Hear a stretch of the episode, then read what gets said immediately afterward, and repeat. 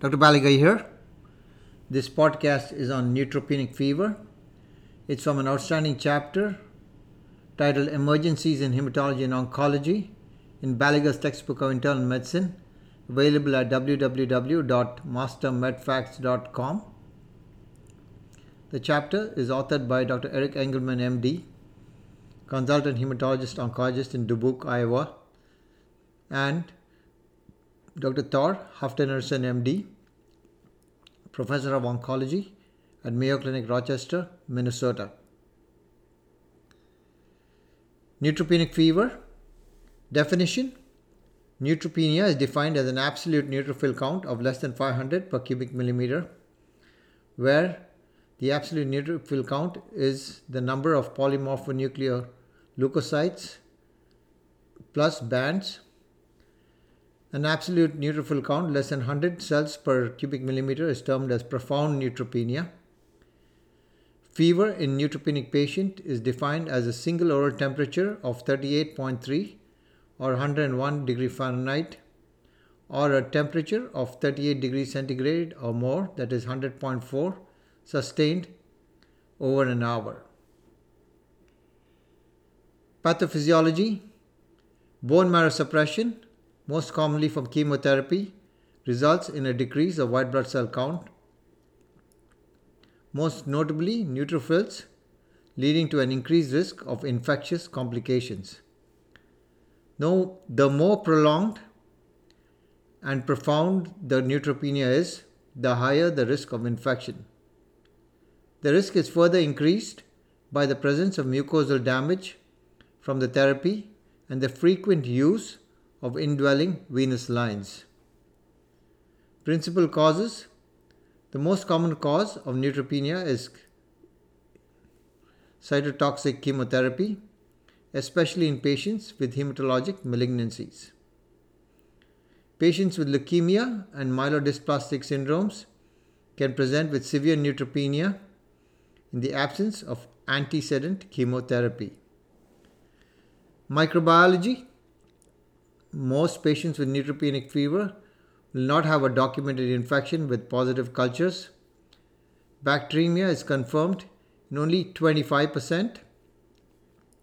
The most common bacteria isolated from patients with neutropenic fever are gram negative enteric rods and gram positive cocci. Fungi may cause fever in neutropenic patients, especially after prolonged neutropenia and previous antibiotic use. Keys to history The key feature of the history is the presence of an underlying malignancy and the temporal association with chemotherapy. Most patients receiving chemotherapy in weeks prior to the presentation. Although fever is the key symptom, many patients also report localizing sign, often from the airways or skin. Patients should be asked if they received antibiotic therapy to prevent infections from gram negative bacteria at such therapy may predict gram positive bacteria as the cause of the current infectious episode. Physical examination. A thorough physical examination is mandatory in all patients. The oral cavity should be carefully examined for the presence of mucosal lesions or periodontal disease and all sites of indwelling venous catheters should be carefully inspected and palpated for erythema, tenderness, or purulence. The perianal area should be inspected and palpated gently to exclude a perianal abscess or cellulitis. Digital rectal examination is discouraged. The mental status should be assessed carefully as infections of the central nervous system may present with subtle and non-specific symptoms such as confusion. Given the absence of neutrophils and blunted inflammatory response in neutropenic patients, infections may present in an unusual fashion without purulence or profound inflammation. Helpful diagnostic tests a complete hemogram with differential count and microscopic examination of blood smear confirms the diagnosis of neutropenia. the renal and liver function should be assessed. At least two sets of blood cultures should be drawn before any antibiotics are administered. And in the presence of an indwelling central venous catheter, cultures should be drawn from each lumen as well as one peripheral vein. In patients without a central catheter, two peripheral venous blood cultures are recommended.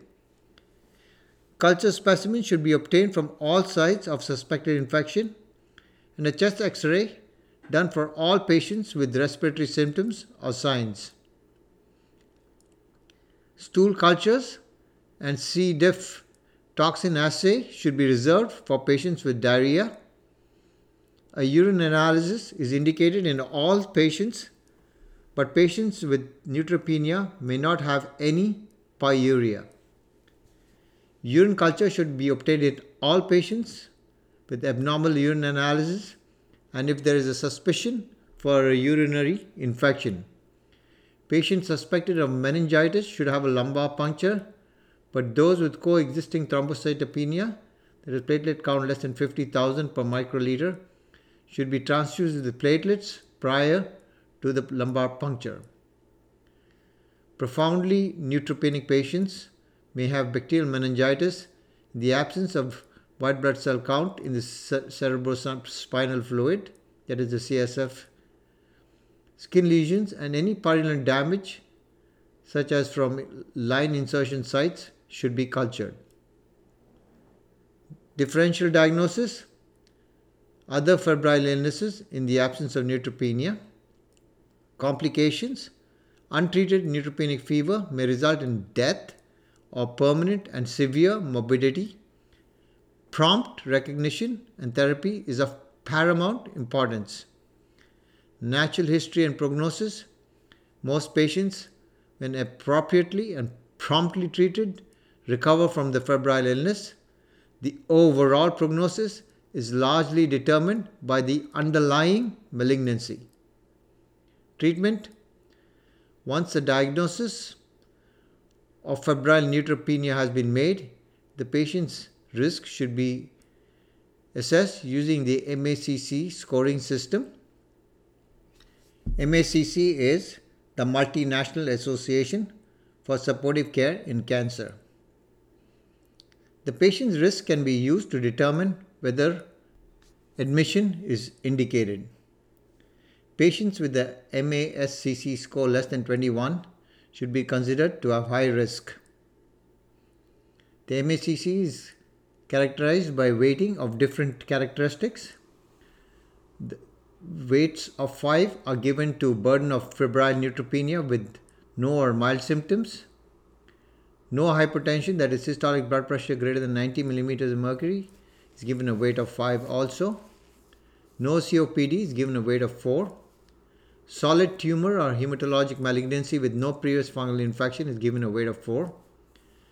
No dehydration requiring parenteral fluids is given a weight of 3. Burden of febrile neutropenia with moderate symptoms is given a weight of 3. Outpatient status is given a weight of 3. An age less than 60 years is given a weight of 2. The burden of febrile neutropenia refers to the general clinic st- status of the patient as influenced by the febrile neutropenic episode. It should be evaluated on the following scale. No or mild symptoms is given a score of 5. Moderate symptoms is given a score of 3.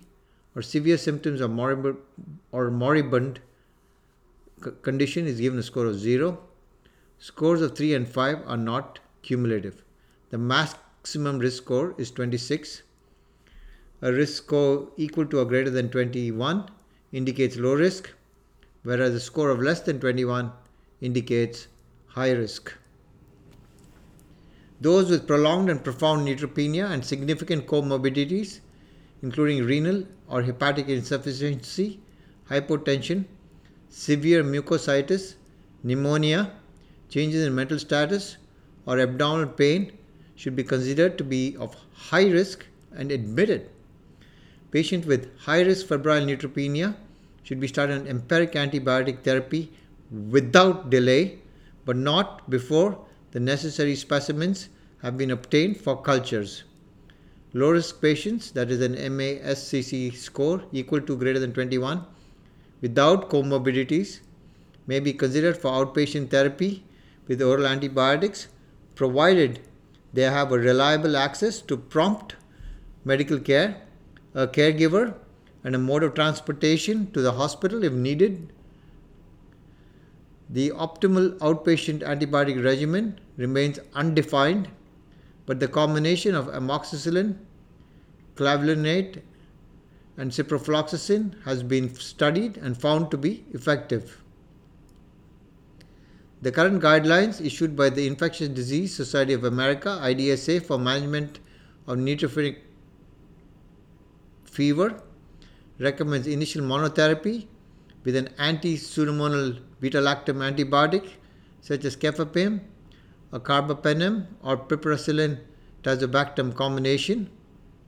In patients where there is considerable risk of an infection by a gram-positive organism, the coverage should be broadened to include an antibiotic with reliable activity against such bacteria. Patients with severe symptoms such as hypotension or where there is a documented infection such as pneumonia, catheter related infection, or skin infection should be considered for additional gram positive coverage. It is very important to have good knowledge of the antibiotic resistance patterns in the community or the hospital where patients are seen. If the patient is suspected of having an infection with a methicillin resistant Staph aureus MRSA, an early addition of vancomycin, a linezolid should be considered. Myeloid growth factor use in patients with established febrile neutropenia may shorten hospital stay and hasten neutrophil recovery but the effects of mortality and morbidity are unproven. In general, growth factors are more useful in preventing rather than treatment of established neutropenia. Indications for the addition of gram positive antibiotic to the initial empiric regimen A. Hemodynamic instability or other evidence of severe sepsis. B. Pneumonia documented radiographically C. Positive blood culture for gram positive bacteria. D. Clinically suspected serious catheter related infection. E. Skin or soft tissue infection at any site. F. Colonization of MRSA, vancomycin resistant enterococcus, or penicillin resistant staph strep pneumoniae. F. Severe mucositis.